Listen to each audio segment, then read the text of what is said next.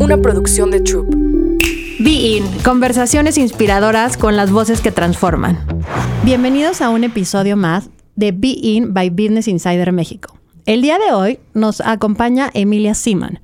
Emilia es CEO de Grupo Juguetrón. Entró a la empresa en 2008 y fue durante su gestión como directora comercial cuando la marca logró traer a México las Lego Certified Stores. Es licenciada en Mercadotecnia por la Universidad Iberoamericana y cuenta con un MBA por parte del IPADE Business School.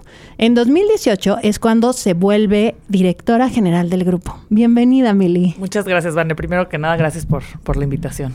La verdad es que cuando, cuando nos presentaron sentí que a nuestro público le iba a interesar muchísimo conocer más de Juguetrón, conocer el cómo llegaron esas tiendas certificadas a México y sobre todo que es una empresa familiar, es una empresa mexicana que está creando muchos empleos en México y que sigue y sigue, sigue creciendo. Y esos retos ya los platicaremos durante esta conversación de cómo esa empresa mexicana ha crecido tanto. Vamos a empezar por el principio. Súper. Con nuestra gran, gran, gran invitada, que estamos muy felices que estés aquí. Entonces, en 2008 llegaste a Juguetrón, empresa familiar. Sí.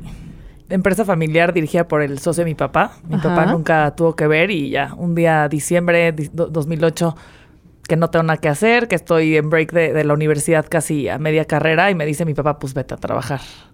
Y me fui a trabajar con, con mi hermana, a mi hermana le chocó son, son cuatro hermanos, ¿correcto? Cuatro hermanos, yo soy la mayor, somos dos mujeres y dos hombres. De los cuatro, tres estamos en el negocio y mi hermana desde ese momento supo que no quería tener que ver nada con los juguetes nunca en su vida. Para ella no fue divertido ese break de vacaciones, ir a ver cómo era la empresa. Justo. Y la verdad es que a mí me encantó, me quedé mi último año de carrera. ¿Qué te pusieron a hacer ese día? O sea, fue de ve y... No, como estábamos en nuestra plena temporada, montamos una tienda temporal en la expo, literal, iba a acomodar producto, armar cenefas, tampoco no, no creas que hice mucho, o sea, ayudaba, era más como operativo y la verdad es que me encantó. Y estuve... Pero pudiste ver ese rush. Ese rush de la temporada eh, en vivo y a todo color. Ese es el rush más increíble. O sea, uno trabaja todo el año para vender y vivir ese rush 20, 30 días y es increíble. Que fuera del aire platicamos un poquito, que luego te han dicho en broma el, ay no, es que los que hacen juguetes solo tienen como tres meses. Que trabajamos. Que trabajar, ajá, y la planeación que hubo antes, ¿quién la vio? Sí, aunque ha cambiado mucho, ¿eh? Sí, sí ha evolucionado la planeación al nivel que traemos hoy, nada que ver o sea, sí he visto que cada año que pasa en mi vida laboral se vuelve más intenso. Pero ese 2008, por la visión que tuvo tu papá de mandarlas a que vieran cómo iba a ser esta empresa, llegaste ese día. 15 años después, ya eres la CEO del grupo. ¿Cómo fuiste cambiando o a qué otros puestos ¿En qué otros puestos más bien te fuiste involucrando? Cuéntanos eso pues cómo me, estuvo. Me, quedé en la primera parte, este, en 2008 ya cuando salí de mi carrera como tal ya me dieron como la gerencia de marketing, que es lo más común, el socio de mi papá, pues eres mercadóloga, pues... Vete ahí, eso estudiaste. Que, que, tampoco, o sea, aprendí de todo, la verdad es que me enfoqué mucho en, tiendas, me enfoqué mucho en, la experiencia, en, material POP, en, tratar de darle más vida a las tiendas. Em, y pues esa parte me encantó. Y después aparece la oportunidad, yo tenía el gusanito de irme fuera y el socio de mi papá como que dijo, ay sí, pero vete a hacer tu MBA, pero aquí en México. Entonces como que me convenció y me fui Para que siguieras en la oficina. Sí, pero no contó con que sí, me fui al IPADE, pero por mi edad, que tenía 25 años, me dijeron, sí, padrísimo, entra, pero full time, o sea, no. Sí, claro. Entonces dos años me, desconecté y, también padrísimo. Y ya cuando regreso, pues ya me sueltan el core del negocio, que es la parte comercial, o sea, me, me quedé con la dirección comercial pues que el core del negocio son las compras, la parte de mercadotecnia, la parte de e-commerce y pues ahí me quedé y yo creo que eso es, a la fecha yo creo que eso es lo que más me gusta. O sea, toda esta parte de compras me, me encanta. ¿Tú consideras que el corazón a veces de las empresas está en la parte comercial? Sí, no, definitivamente, definitivamente, porque es el producto, o sea, el producto es lo que nos diferencia al final nosotros nos, pues, de alguna manera competimos con las grandes empresas con el mismo producto, pero la única manera de diferenciarnos es pues buscar estrategias diferentes, tratar de buscar algunas primicias exclusivas y la verdad es que sí. O sea, hoy en día, y te puedo decir que extraño mucho la parte comercial. Es que tú y yo que dirigimos empresas, sí, y, y que estuvimos ambas en la parte comercial, esa... Mm, ¿Cómo lo puedo decir? La personalidad que tiene alguien de comercial y los rush en los que anda todo el tiempo. Y esas ganas de siempre tener más, es un ADN tan tan peculiar Sí. que claro que se extraña cuando tienes que saber hacerte para atrás por tu equipo. Claro. No, y ya, y después, y el problema es que luego, pues, o problema, o oportunidad, como quieras ver, pues te, te empiezan a consumir otras áreas que tienes que Claro. empezar a poner foco, que Empiezas recursos y- a humanos, meterte en la parte financiera. La parte financiera que, que no es que no me encante, pero no, lo comparo con lo que hacía ahí. Pero al final, pues, pues me encanta ya, lo que hago en general.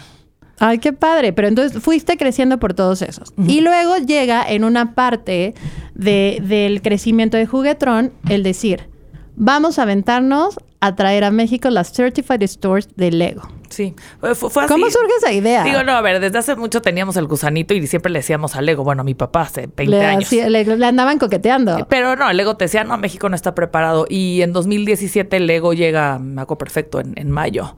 Y está por salir de viaje y nos dice, no, pues México ya está listo, pero vamos a hacer un, un proceso, un concurso.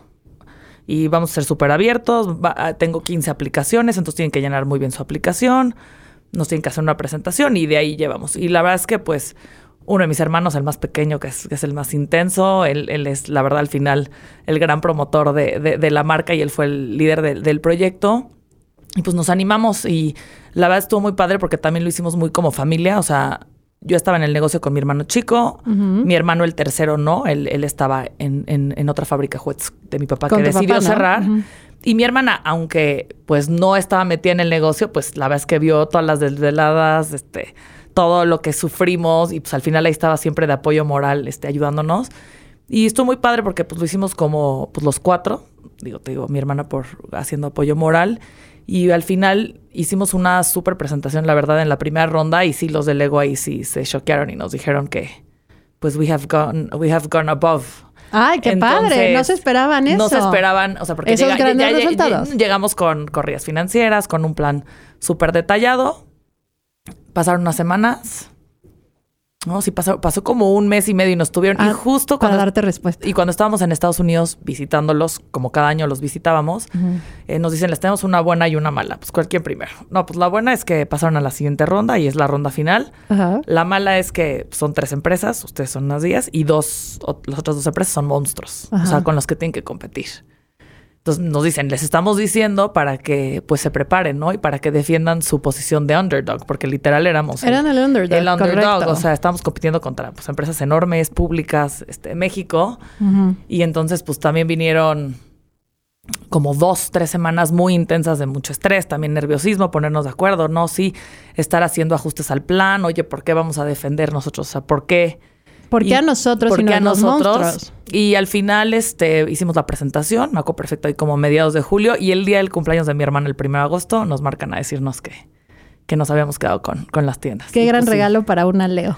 Sí, y para mi hermana, imagínate, y la, Sí, que, la que ni participaba en el pitch, pero... Pero estuvo dándoles apoyo Sí, moral. Se desveló igual y yo estoy segura que no, también y- aportó ideas ella- porque lo ve de fuera. No, y ahora ella, ella fue la que nos ha hecho todas las tiendas. Ella es arquitecta, entonces ya, ya ahora cuando empezamos con las tiendas, ella sí se... De una forma u otra sí acabó estando relacionada con el negocio Correcto. familiar. Sí, y eso padrísimo al final, pues lo que nos dicen, ¿no? O sea, ¿por qué nos acabamos quedando con, con las tiendas? Pues como este fit con la marca, ellos son una empresa familiar, no, no es una empresa pública, nosotros somos empresa familiar, nos dedicamos al 100% a los juguetes, sabían que íbamos a cuidar muchísimo, muchísimo su marca y como que pues nos dijeron, no iba ¿no? a ser una marca más de, Exacto. del portafolio. Exacto. O sea, por tema económico y así, pues no, no éramos los más fuertes en tema de pues tener inversión a la orden de, o sea, súper fácil, no, pero sí sabían que, y al final por eso nos dijeron, como que nos, nos parecemos mucho como, como empresas. Y la visión que tienen para cuidar al ego, ¿no? Y está padrísimo. Pues ya después de, la primera tienda la abrimos en 2018 y yo ya, pues ya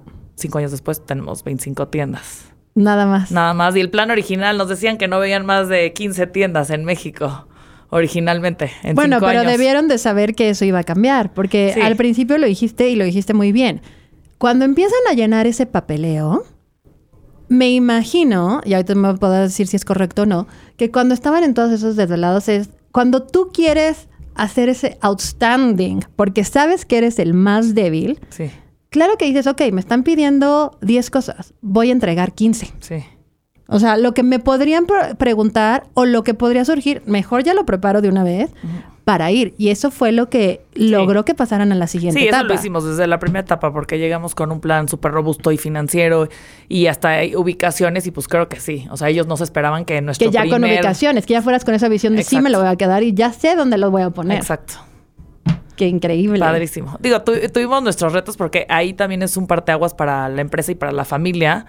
Cuéntame porque, eso. Porque de mi papá pues era director general y él fue el que pues lo impulsó y dijo, a ver, Tú aquí estabas en la parte comercial. en la dirección comercial, eh, mi hermano el tercero estaba apenas entrando a la empresa, todavía no tenía un rol, aunque ya es el director de finanzas y mi hermano el más chico estaba como director de desarrollo de negocio y él Pero ya vi, en esa familia no entras en blandito. Entra No, al rush, así, así a lo que va y lo tienes que Sí, resolver en si, no- este si nos segundo. conocieras a los cuatro, somos unos intensos. Y ahí, ya teniendo el contrato en la mano, el ego, cuando mi papá ve también la inversión, lo que íbamos a tener que pagar por nuestro primer guante de la tienda en Santa Fe, ahí es cuando mi papá se empieza a poner nervioso y se quería echar para atrás. Y entonces también ahí empezamos como una discusión pues entre la primera y segunda generación, mi papá ya más conservador por su edad, nosotros que nos queríamos comer al mundo y entonces el socio de mi papá pues lo promovió y dijo, a ver, es que nos vamos a madrear aquí, Ujú. sí necesitamos ya pues hacer un esquema de sucesión y pues dejar a los muchachos que Que ya sí. pues que ellos sigan el camino. Y entonces a partir de ahí, con mis maestros del IPADEN me ayudaron y estuvimos un año en procesos, aunque la gente no lo sabía. Nosotros ya desde ese septiembre, octubre de 2017 estuvimos planeando que mi sucesión fuera en septiembre más o menos del 2018. Sabías que las cosas iban a cambiar. Y Sí. sabían todos. Sí, Pero qué importante e interesante que la generación que fundó todo supiera cuándo irse atrás. sí. ¿Cuándo cambió la generación? Porque luego a muchas family offices les pasa eso. A las empresas familiares que, que no saben cuándo ya soltarlo a las nuevas generaciones. Obviamente si es tu negocio, si es lo que formaste y es lo que te sigue apasionando, no lo quieres soltar Sí, nunca. claro. Pero también tienes que dar esa oportunidad a los nuevos que traen justo y que el socio de tu papá vio esa, esa visión y esas nuevas ideas, menos miedos, o eh, no sé si eran miedos, pero menos ser tan conservadores. Y algo que tu papá a lo mejor lo veía de distinta forma porque eran sus hijos. También hay que cuidar a los pollitos. También, pero no, la verdad ha sido, eh, la verdad, mis respetos que, que nos apoyaron, ha sido también, te digo, un proceso, no es como que en 2018, ah, yo soy CEO y ya. No, mañana. estuve un año y medio muy en paralelo con, con el socio de mi papá, porque pues yo seguía viendo la parte comercial, tuvimos que empezar a escoger A gente buscar a tu para cambiar, o o sea, ya, ya lo tenía dentro de la empresa, pero estuve acomodando todas las piezas. Pero al final estuvimos como pues en paralelo un año, un año y medio. Y realmente como el gran detonador fue la pandemia. O sea, como que en la pandemia y me di cuenta que ya realmente estaba sola. Claro. Sola tomando, tomando las decisiones. Que ojo, ahí también fue cuando más mis hermanos y yo valoramos el apoyo también de, de una primera generación. Porque a veces eres muy egoísta de, ay, no, ya yo soy joven y yo sé todo. Y "Ay, así idea andábamos. Ya, ya caducó. Y, y quizá andábamos así en 2017, 2018 y en la pandemia nos dimos cuenta, o sea, sin el apoyo de mi papá y el de mi papá, no hubiéramos salido adelante. Es que para la pandemia nadie estaba preparado y sí necesitas a lo mejor esos lobos de mar, esa expertise de qué hacemos y para dónde nos movemos. Sí. Antes de entrar al tema de la pandemia, porque quiero que me cuentes mucho de cómo movió en la empresa familiar, eh, quiero saber qué, qué tanto, porque el primero de julio, no, el primero de agosto les dicen, sí, ya ganaron, ya lo tienen. ¿Qué tanto de lo que habían preparado? Porque los escenarios cambian. O sea, cuando tú estás preparando algo en papel, todo es divino y aunque le hayas puesto diferentes escenarios y cosas que podrían pasar, en la práctica son distintos. Correcto. ¿Qué retos tuvier- tuviste ahí que enfrentar como nueva directora general y con todo lo que estaba pasando en la empresa? Justo to- todavía cuando abrimos la primera tienda no era directora, pero sabía que ya Ah, venía. sí, es- Eh, es pero el, primer reto fue encontrar la tienda, porque sí, ya te dice el ego, ah, pues padrísimo, te lo ganaste, pero por contrato, pues ya quiero una tienda este 2017, casi casi. Nosotros no, pues ¿cómo? De, no, no, no, no, no. Yo pensé que todavía no me ibas a decir. Nos movimos y la acabamos cerrando para febrero, la abrimos este en febrero de 2018. Y, pues, Mi hermana ahí fue cuando le dijimos, pues nos haces la tienda y creo que la pobre en tres semanas tuvo que terminar la tienda. Ahí espero que tú hayas sido el apoyo moral en sus desveladas mientras estaba haciendo todos, los planos. todos ahí, pero sobre todo fue mi hermano, el, el- el chico. Ahí, ¿sabes qué cambia? Que te das cuenta que sí, Lego es una marca súper estructurada y todo, pero también estábamos creando con ellos este proyecto de Lego Certified Stores, que ellos no también... existía en México. No, y en México y en el mundo no tenían tanto contenido. Entonces también fue un reto de, ah, pues Lego nos dio los manuales y mi hermano se fue a capacitar. Mm. Pero luego ya te estás enfrentando a la realidad de armar unos muebles que pues quizá las instrucciones vienen en inglés, vienen en chino. O sea, el, el armado y los primeros meses ya realmente operando la tienda nos dimos cuenta pues que quizá todo el contenido que nos habían dado no era suficiente. Y entonces nosotros le empezamos a meter mucho, le empezamos a meter mucho de nuestro, pues de nuestra, de nuestra cosecha y nosotros empezamos a tropicalizar la información. O sea que sí, sí, sí, sí fue un reto abrir, abrir la primera tienda. Pero a partir de ahí, la verdad es que mi hermano es súper estructurado y con mucho amor a la marca, entonces ya empezamos como que a tener nuestros manuales y, y, nos invitaban a capacitaciones a Estados Unidos y todo eso, y pues ya. Ya ahorita la fecha, pues ya abrir, hemos llegado a abrir tres, cuatro, cinco tiendas en menos de dos, tres meses y pues ya ahí. Sí, ya, ya te sabes el, el- el funcionamiento. Sí. Y ya tienes la parte, la parte de tropicalizar y la parte creativa, creo que jugaron también un papel fundamental. Sí. Aunque ve, Lego te da absolutamente todo, ¿eh? O sea, si nos decía la tienda tenía que ser así, Y mi hermana le ejecuta. marca. Y es una gran marca, pero te digo, te, te enfrentas a los retos de, de aquí, cómo tropicalizo los temas de servicio, cómo el- los manuales que quizá tienen en Estados Unidos, pues aquí la gente no lee. O sea, so- entonces Sí, sí, tienes que empezar a ver pues cómo le transmitimos la, la información a la gente, pues para que también no se pierda la identidad de la marca. No, y eso sí, en cada cosa de Lego que, que armas, con que no pongas atención en una hoja Ya. o se te peguen dos, Ya. te regresas. O sea, Sí. yo me he tenido que regresar Sí. armando cosas que de no, pero es que en dónde me regreso. Mejor deshago la mitad que ya llevaba para volverla a hacer. Sí, no, pero es una gran marca y fuimos muy afortunados, afortunados, pero también creo que es parte de Hard Work Pays y al final Sí. fue una recompensa pues, al esfuerzo que hicimos este mis hermanos y yo y pues la verdad estamos súper contentos con, con este partnership. Pero estabas en dos años de haberlas traído a México.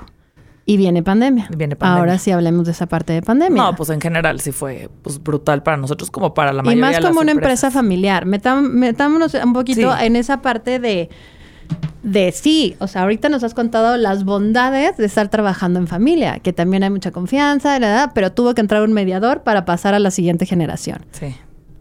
Cuando es familia, cuéntanos esas cosas que luego no vemos los No, demás. es muy difícil. Mucha gente me dice, no, es que tienes que separar la familia y el trabajo y se separa y no hablar. Sí, está muy fácil de que a veces en una comida trates de no hablar, pero claro que no, no hay manera de separar la familia y, y el negocio, y menos cuando estás en pandemia y todos estamos encerrados y entonces la casa se vuelve también el lugar de, de, de, de- La oficina y, y la verdad es que sí, ahí, ahí tuvimos pues, pues, a ver, muchos retos. Al final, como empresa familiar, éramos un giro no, este, no esencial, cerramos, mi papá, con la edad que tiene, me decía, yo en mi vida había visto que dejáramos de ingresar un peso. O sea, he visto devaluaciones, he visto lo que tú gustes y Crisis, mandes. exacto. Esto, me dijo, yo nunca había visto esto, de que todos en su casa y no generamos un peso. Sí fueron meses muy, comple- muy complejos hasta que pudimos volver a reactivar. Ya estábamos a dos de decir, pues ya, ya no vamos a tener dinero ni para la nómina. Ya casi, casi la empresa estaba en, en- en quiebre técnico. Pero ya es como, ya que lo veo en retrospectiva, en ese momento yo creo que me quería morir. Hoy que lo veo en retrospectiva, sí te das cuenta que por algo pasan las cosas. Nos ayudó a... A mí me ayudó pues a darme cuenta que ya estaba al frente del, del negocio y empezar a tomar las decisiones un poco más, ya sin estar dependiendo tanto del socio de mi papá. Eh, no, y o sea, también a posicionarte con tus hermanos, ¿no? Porque en cuanto te dan el puesto, que tú ya lo llevabas trabajando bastante, también es difícil de, ay, es mi hermana. Ahorita Sí. le digo, de, ay, no, pues así lo voy a hacer. lo Aunque en la siento". pandemia, ahorita te contaré, en la pandemia no fue eso, como que en la pandemia nos unimos mucho y era el tema, a ver, tenemos que salir adelante. Sí, Tenemos que sacar el negocio a flote. Sí, teníamos diferentes opiniones. Gracias a los controles que implementamos, mi hermano que es más financiero y cuadrado, gracias a todo ese control, salimos adelante. El reto ya fue, ah, pues ya pasamos pandemia, ya padrísimo, ya la Vamos empresa a sobrevivió. Y entonces yo creo que el reto ya más de trabajar con mis hermanos viene un poco después de la pandemia, porque ahora sí, pues todos quieren opinar. Al final también eh, me- me- me- en el IPAD te explican mucho, ah, pues no nada más es la empresa, es el negocio, pero también es el patrimonio. Entonces mis hermanos no están al frente del negocio, pero pues ellos va a Pero ser es, su es su patrimonio. Entonces es, es creo que ha sido el reto mayor, ¿no? En qué momento Pero tú, soy su tú eres hermana. la que toma las decisiones, pero tienes un equipo que te debe de respaldar esas. Al final las vas a tomar tú, Exacto. pero Y- existe ese equipo. Y hoy ha sido ese el, el- el gran reto, o sea, porque los tres somos súper intensos, los tres somos como que cada quien tiene su opinión, la verdad. todos- Personalidades fuertes. exacto. Y entonces hace poquito ya empezamos un nuevo proceso, porque pues este tema de institucionalización nunca para, aunque ya me ayudaron una vez mis maestros del IPADE. Estamos empezando en otro porque sí, pues aprender, ¿no? A, a realmente dividir cuándo yo soy el rol de directora general y cuándo mi palabra vale, cuándo tengo que rendir ante un consejo y cuándo separamos las cosas de, de la familia y ya también no andar mezclando todo. Es que son líneas tan delgadas Sí. que por más que quieras que no te gane la panza y que no te gane la emoción, es como de, oye, no. No, y en pero mi tú sí me tienes que cuidar, entonces yo sí. Sí. te voy a reclamar y te voy a reclamar de esta forma. Y es de, Sí. no, espérate, es que no le estoy hablando a mi hermana, no le estoy hablando a mi amigo, ¿no? Sí, pero como somos tan unidos también, pero tan intensos, eh, pues es muy, muy fácil que esa línea se, se, se, se, se- o sea, se la O sea, porque en un segundo hablo, estoy hablando con él como mi hermano, pero en un segundo me está criticando, dando su opinión del negocio, pero en otro, entonces sí. Y más enfrente de los colaboradores, Sí. ¿no? Porque ellos no pueden ver en ningún momento de, híjole, se estarán Sí. peleando como hermanos, ¿qué hago? No. ¿Me salgo? Opino, Ahí hemos no tratado, opino? ¿eh? Hemos tenido reglas. Ahí es creo que donde menos hemos sufrido. Creo que luego... Pero las reglas luego también se rompen. No, a ver, Somos seres humanos. Las juntas que hemos tenido luego son desastrosas. Cuando estamos, o sea, mis hermanos y yo y el socio de mi papá y mi papá y entonces todos somos intensos y todos opinando y por eso fue cuando dijimos, a Y ver, ahí, ¿cómo, ¿cómo logran llegar a un acuerdo? ¿Hay un asesor, un coach, alguien en medio que diga, paren, paren, cada, cada quien en su esquina y vamos por el bien de la empresa? pero justo por eso estamos empezando un proceso. Es decir, a ver, hemos sobrevivido, vamos bien, hemos hecho muchas cosas, pero ya, o sea, lo que te funcionaba antes no te va a funcionar. Entonces, justo es este proceso de, oye, hay que poner orden. O sea, las juntas de los cinco van a ser para tocar qué temas. ¿Qué temas también yo como, como directora ¿Qué temas general? Somos solos. Exacto, ¿qué temas yo no tengo que andar consultándole ¿Por qué les voy a a mis hermanos? O, o chance puedo pedir su opinión si yo quisiera, pero no tengo que estar No esperando. por qué pasar esa información. Exacto, entonces eh, creo que estamos ya en ese, en ese proceso. Y te digo, porque la pandemia sobrevivimos, nos dio mucha estructura, vino el rush de, a ver, bueno, ya sobrevivimos, hay que estar juntos, pero ahora que cuando las cosas van mejorando y, y van habiendo más proyectos, pues todos empezamos otra vez. Es que en pandemia tenían que ver por el negocio, pero también por las familias que trabajan en Sí. ese negocio. Sí. Entonces, así, a- e- ese sí que, que bueno que estaban unidos como muégano. Sí. Que yo percibo que son bastante muéganos. Sí, somos mueganos, no creas, sí nos hemos, nos peleamos luego ya bastante, o más bien este diferimos. Y, y- y por eso, ¿no? Porque al final creo que también el, el reto en empresa familiar es que sobreviva obviamente la empresa. Al final la empresa es la mejor. O sea, más bien la empresa tiene que sobrevivir.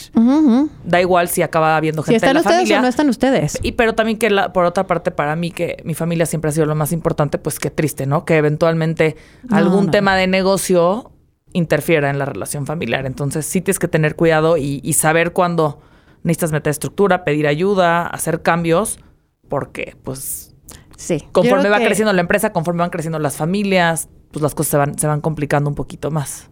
En mi opinión, creo que no hay cosa más triste que las familias que se rompen por un negocio mal hecho. Correcto. Entonces, qué bueno que ustedes sí tengan esos valores y esa visión de, de cuidarse. Cuidar primero lo que se tiene que cuidar, Sí. que es el fin común y que ese es el, el negocio. Pero también saber que ustedes se tienen que respaldar. Y qué importante que a través de tantos años también tengan esa humildad de saber el, ya no podemos arreglar la las juntas entre los cinco. Sí, Ya hay que meter a más. sí. Y en ese sentido, con, colabora con gente que trabaja para ustedes, esos colaboradores que no son familiar, ellos tienen un plan de carrera o cómo le... Porque de pronto puede suceder que sea como el, bueno, yo sé que Sí. jamás voy a llegar a la dirección general porque esa siempre va a ser de Emilia, a menos que Emilia decida irse a otro país o decida hacer otra cosa. ¿Cómo haces para que sigan hacia esa visión y misión que tiene la empresa y que sigan creciendo? Sí, ve, a ver, lo que tú Que no necesariamente que- es, ¿eh? Lo, lo comentas, a ver, es complejo al final porque saben que hay un tope, ¿no? Donde estoy yo, quizá donde está mi hermano Pero en la parte tope, quién finanzas. sabe. Si tú, si el socio se supo retirar, a lo mejor en un momento te puedes retirar y no sabes si, ¿no? Sí. No, a ver, ve, en la empresa tenemos gente muy valiosa, gente de muchísimo tiempo, sobre todo en- yo trabajé mucho en el área comercial y hay mucha gente la que la que estuvo en mi equipo sigue, o sea, una persona que se quedó en mi lugar pues fue siguió mi mismo caminito, fue estuvo en la parte de operaciones, luego se fue a la gerencia de mercadotecnia, luego está ahora en mi puesto y todos han ido creciendo, o sea, sí, sí tratamos de eh, pues de, de que la gente crezca con nosotros. Como nueva empresa también hoy uno de los retos más fuertes, aparte del tema familiar, pues es el tema del recurso humano, que el talento, talento. escaso Retener- rota. Ay, hablemos de hacer, escaso. y hacer estos desarrollo, estos planes de, de desarrollo. Y hoy creo que es, es donde está mi mayor reto como, como CEO, el, el tema de la gente. Y saber me, me he parado de cabeza para ver qué más hacemos y te juro que es, es- es complejo. Es muy complejo porque cada cabeza, y hay esa frase, cada cabeza es, es un mundo. Sí. Y para atinarle, para ver a todos y hacer que crezcan, para que tengan Sí. planes de carrera, luego no, No, y como nada CEO está para allá, te dice, no, es que hay que motivar a la gente así. Luego les digo, pero a ver, tú explícame qué es motivar. O sea, ¿qué hago para que... ¿Para quién y para cómo? que- ajá. No, no le va a dar gusto a todo el mundo, pero a ver, hacemos encuestas, tratamos de ver qué más hago y sí se vuelve complejo y más porque también tenemos pues pues varias este varias generaciones, ¿no? En la empresa, o sea, gente en tiendas es mucho más más chica, tenemos en las oficinas pues de todo, ¿no? Los analistas son más jóvenes, pero pues ya ya, ya tenemos gente arriba de 30, 40 que seguimos siendo jóvenes. Y me incluyo, pero ya pues eres- tienes una diferente mentalidad al chavo de 18, 19, 20 que te está atendiendo en la empezando. tienda. Sí, sí, sí. Y, y otra diferencia también en compromiso. Sí. Es donde yo he visto mucho el cambio. No, y también como CEO eh, te pasa el... Tienes que ver que esas... Esa forma de cuidar a la gente también sea rentable, que no afecte el negocio. No, 100%.